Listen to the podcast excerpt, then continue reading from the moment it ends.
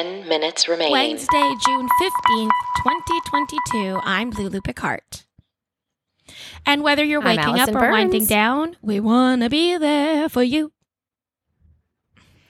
That's right. And if you want to be there for us, check us out on Instagram at This Is the Daily Happy or Twitter at This Is the DH. Click on our link in bio. This week we're featuring Bookshop. It's B double O K, and then you add shop. I don't know the tune like Lulu has done it, but I'm just committing to it anyway. Perfect. All right. Alison Burns. Yes.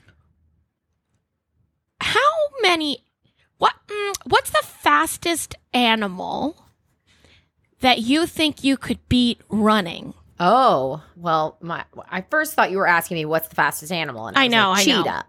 Um, that I could beat running. Uh-huh.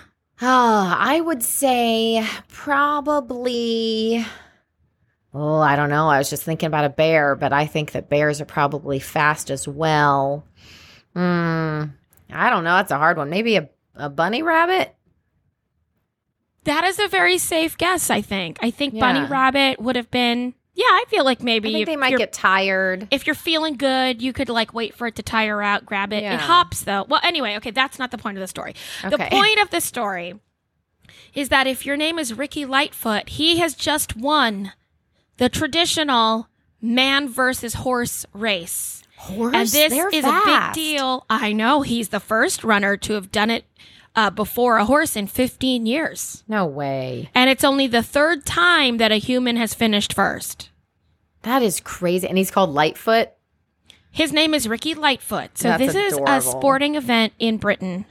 It's a 22 mile course. Oh my it starts in the tiny town of oh, uh, you know we can't pronounce Welsh things, so I don't know. There's a lot of L's, some W's, um, and I just don't even want to try to attempt that. So he won against uh, this these horses and other runners. They go over hilly farm tracks and dales and moorlands. And Lightfoot is a champion trail runner. What? Yeah, yeah, yeah. That's like a full marathon, too. It's not just like a sprint. yeah, he beat the horse. So is someone riding the horse? I don't think so. I think it's just running. Yeah, I wouldn't think so either. I wonder how the horse stays on track. I don't know. You know? I don't know. I mean, in there's only one picture and there are people on the horses, but I also don't see runners. So I don't know if this is like a victory lap where then they unite the horses and runners. I don't know. But how weird is that? That's crazy, actually. I know. Does It's he win insane. money? Yes, he won. It's not a lot. I mean, it is a lot.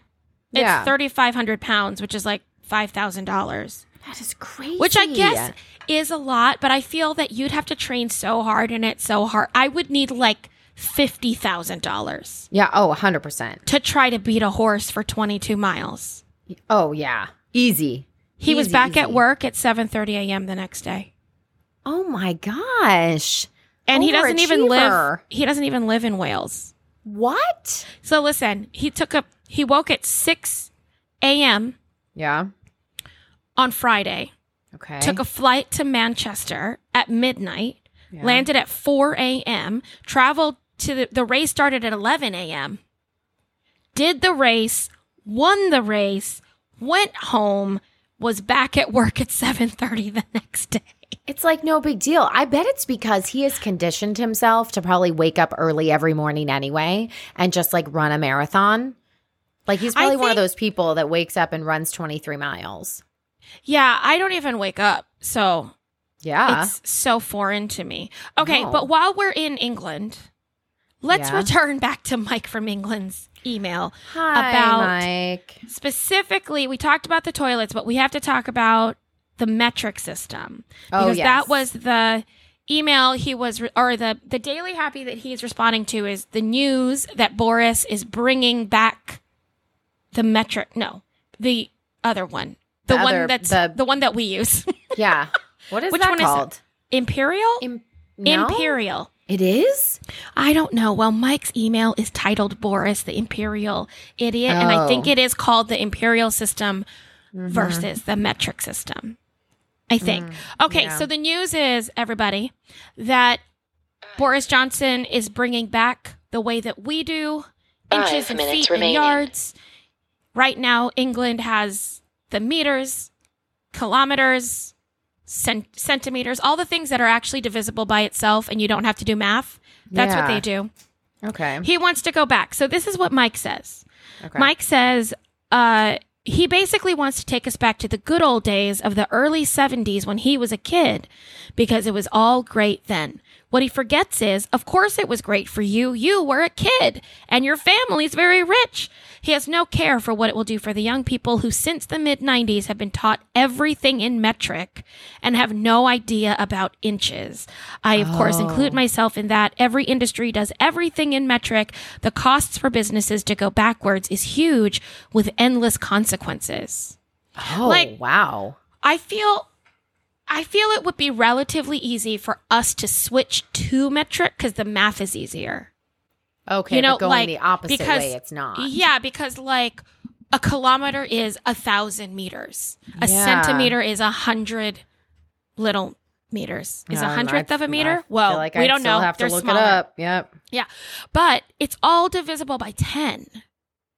Ours are Oh, that's- ridiculous. Ours Yeah. is like, I don't even know how many miles a foot is, or a foot is a mile. It's like three Nope. feet to a yard and 12 inches to a foot, and the pints and the quarts and the, you know, like, Yeah, no idea.